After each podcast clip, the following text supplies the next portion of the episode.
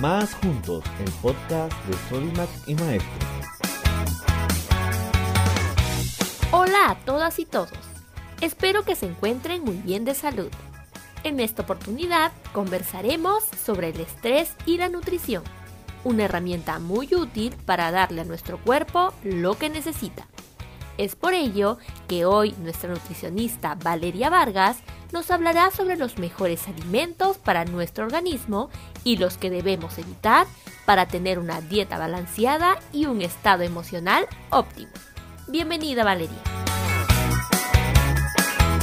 Hola a todos, ¿cómo están? Bienvenidos, muy buenas tardes les mando un saludo y empezamos a hablar un poco acerca del estrés, porque creo que todos tenemos siempre este interrogante, ¿qué finalmente es este estrés o esta sensación de tensión que sentimos a veces? Esto es lo que nosotros percibimos, ¿no? Que tenemos por ahí de repente un sentimiento de angustia, una tensión excesiva, pero si lo vemos desde el punto de vista médico, realmente el estrés es una respuesta a una situación que somete al organismo a una presión por encima de la regular. Entonces, es una respuesta que termina siendo inflamatoria en realidad. cuando hablamos de estrés estaríamos hablando de un organismo que está inflamado. Eso es un tema bastante interesante también porque hablando desde la nutrición hay ciertas cosas que podemos hacer para hacer que esta inflamación no siga incrementando o de repente hasta disminuirla, que después les voy a dar algunos tips para eso. ¿Por qué lo digo? Porque en realidad el estrés en sí no lo podemos desaparecer, lamentablemente, ¿no? ¿Por qué? Porque lo que nos ocasiona el estrés usualmente es algo externo o es algo que nos ha ocurrido y que no tenemos forma de modificar.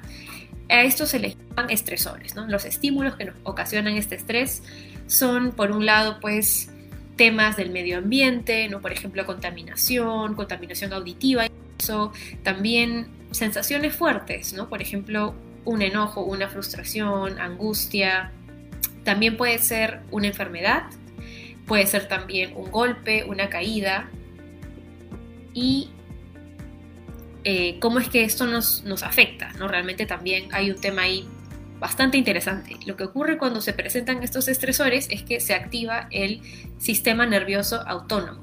Y este sistema lo que hace también es que lamentablemente nuestras defensas eh, bajen. Entonces esto nos pone a nosotros en un estado de mayor vulnerabilidad. Por eso también cuando hablamos de buena salud, esto es uno de los temas que también debemos tratar de mejorar, ¿no? tratar de por lo menos manejar un poco mejor el estrés porque nos puede poner pues más vulnerables a diferentes patologías, ¿no? sobre todo en estas épocas, en épocas de pandemia, que nos estamos enfrentando pues a este virus hace ya más de un año y medio. Entonces, de todas maneras es algo que debemos por lo menos tratar de manejar poco a poco. ¿Qué es lo que sentimos cuando estamos estresados? En realidad acá podemos dividir los síntomas en dos, en dos partes. Tenemos por una parte los que son enteramente físicos y estos son de repente más sencillos de identificar. Por ejemplo, podemos tener palpitaciones más aceleradas, por ahí también dolor en el pecho, falta de aire, ¿no? que eso también ahora nos preocupa aún más, una respiración de repente más acelerada, que esto puede venir acompañado quizás con vértigos, con mareos. Después, hablando exclusivamente de temas de la piel, para personas que de repente padecen de rosácea, de acné, algo que les ocurre mucho es que hay más brotes, ¿no? De lo que sea que, sea su padecimiento. Por ejemplo, pueden tener de repente más brotes de acné en zonas específicas o les puede salir de repente incluso también como un prurito, que eso hace que les pique, ¿no? Entonces hay más picazón. Después, en cuanto a dolores, tenemos los que son enteramente musculares y esto también tiene bastante sentido porque al hablar de un organismo que está estresado, que está inflamado, tenemos también esa tendencia a tensar mucho más los músculos, sobre todo con los que hacemos movimientos repetitivos. Para los que están en casa, que trabajan en home office, hay mucha más frecuencia de espalda y de cuello, homóplatos. Y luego también podemos tener, si es que hacemos trabajo físico, ¿no? más frecuencia de dolores en general, si hacemos cargas o algo por el estilo también. Por eso se recomienda tanto que haya también estas pausas activas porque nos liberan mucha tensión.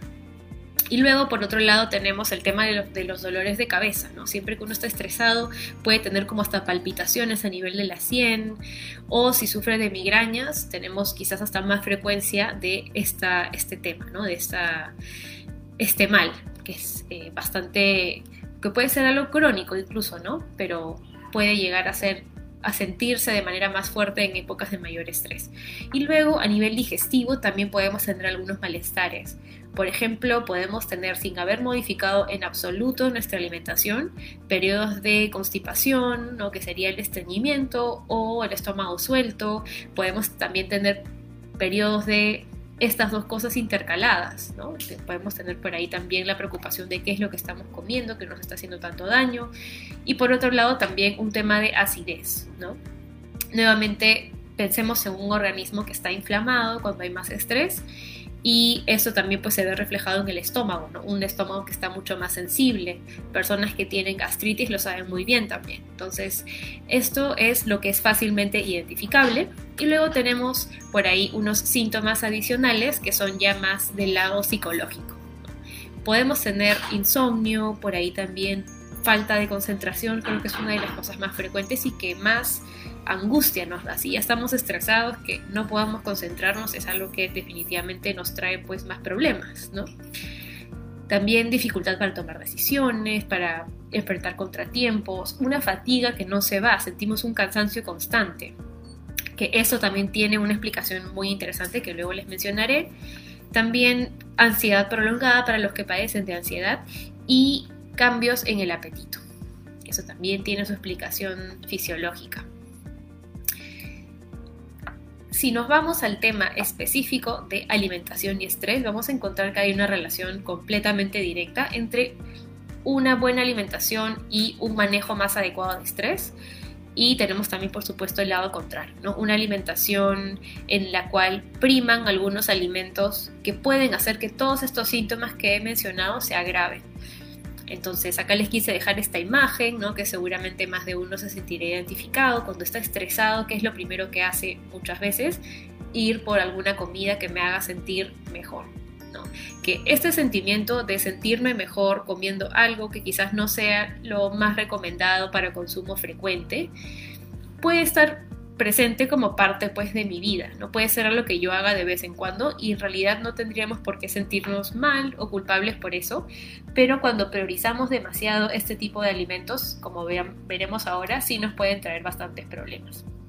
Entonces, antes de empezar a explicar esta parte, quería mencionarles que cuando nos estresamos o cuando se nos presentan estos estresores, el organismo también responde produciendo diferentes sustancias. Cuando recién estamos enfrentándonos a este estresor, por ejemplo, una carga laboral más elevada, eh, preocupaciones por la pandemia, ¿no? etc.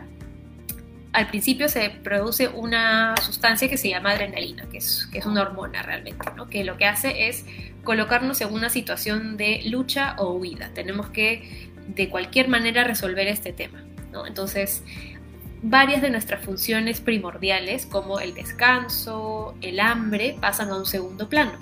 Entonces no sentimos mucha hambre, realmente tampoco tenemos muchas ganas de descansar, estamos muy enfocados en lo que tenemos que hacer. Tenemos incluso una aceleración eh, del ritmo cardíaco, no todo para estar más alertas. Y luego, si es que esta situación se prolonga, si tenemos ya de repente un estresor que se mantiene por mucho tiempo, como lo que está ocurriendo con la pandemia, o si de repente pues yo no logro resolver esto que tenía que resolver, o es algo que simplemente pues dura más tiempo, ya no sigo produciendo tanta adrenalina y lo que se produce es cortisol, que es una sustancia que lo que hace es incrementar nuestros niveles de hambre, entre otras cosas, ¿no? Entonces, tenemos pues algo que ya cambia. Ya no es que no tengo realmente mucha hambre, eso pasa a un segundo plano, sino que ya ahora sí tengo hambre. Y vamos a ver también que la respuesta de tener hambre es tratar de compensar esa falta de energía con ciertos alimentos. Entonces, tenemos esa parte por un lado, ¿no? Algo que nos explicaría por qué sentimos a veces esa necesidad de consumir más alimentos cuando hay más estrés.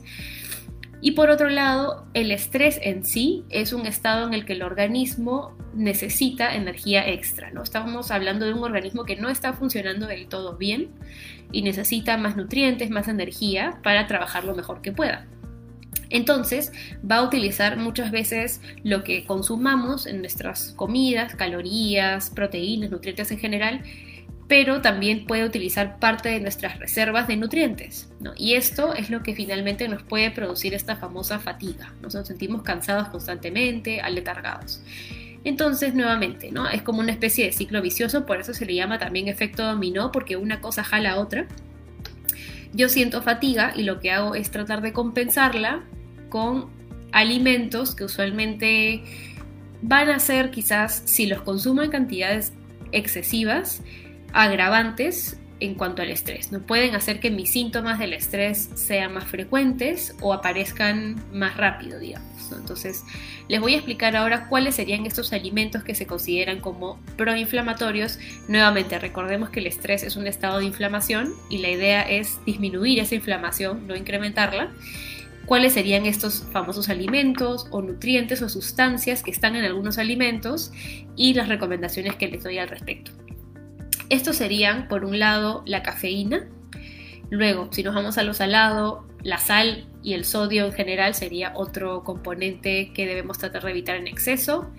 El azúcar refinada, las harinas blancas o procesadas y también, por ejemplo, las grasas trans.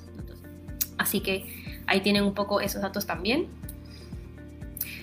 Entonces, para cerrar un poco esta parte ¿no? de los alimentos que son proinflamatorios, sí les recomendaría que puedan tenerlos en su alimentación. Por ejemplo, cafeína puede estar, sal también, azúcar también, porque realmente sí pueden darnos esa sensación de confort a veces y creo que podemos tranquilamente aceptarlo, ¿no? Pueden estar en nuestra dieta.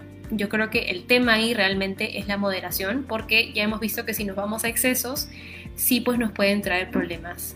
Sobre todo cuando estamos hablando de los síntomas del estrés específicamente. Entonces, Pueden estar ahí, como les digo, pueden ser de repente nuestra sensación de tranquilidad en algún momento, pues un chocolatito, un poco de mi postre favorito cuando era niño, creo que eso también nos puede dar un poco calma en momentos clave y, cuando más necesitamos esa, esa tranquilidad, pero nuevamente creo que siempre va a ser importante priorizar los alimentos que realmente nos nutran y que nos ayuden de verdad a hacerle frente a este tema del estrés.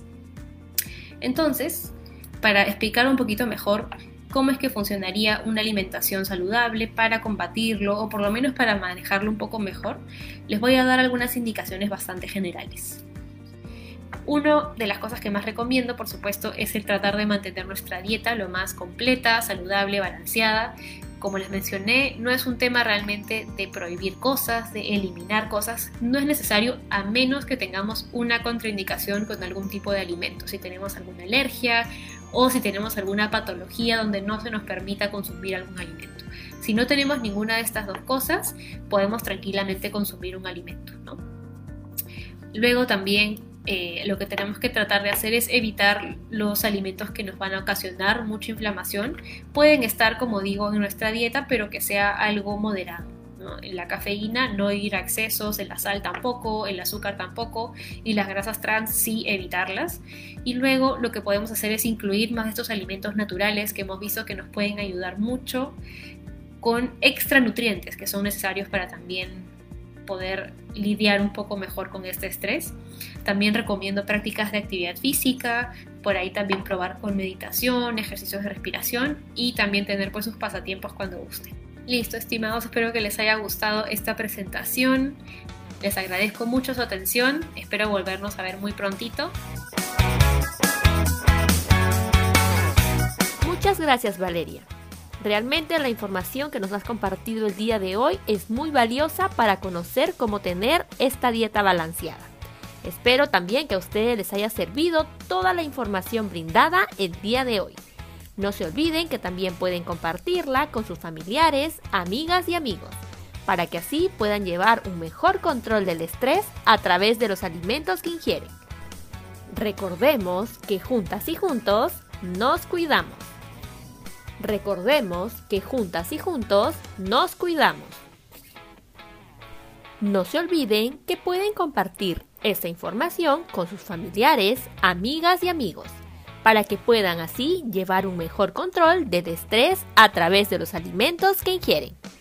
No se olviden que pueden compartir esta información con sus familiares, amigas y amigos, para que puedan así llevar un mejor control del estrés a través de los alimentos que ingiere.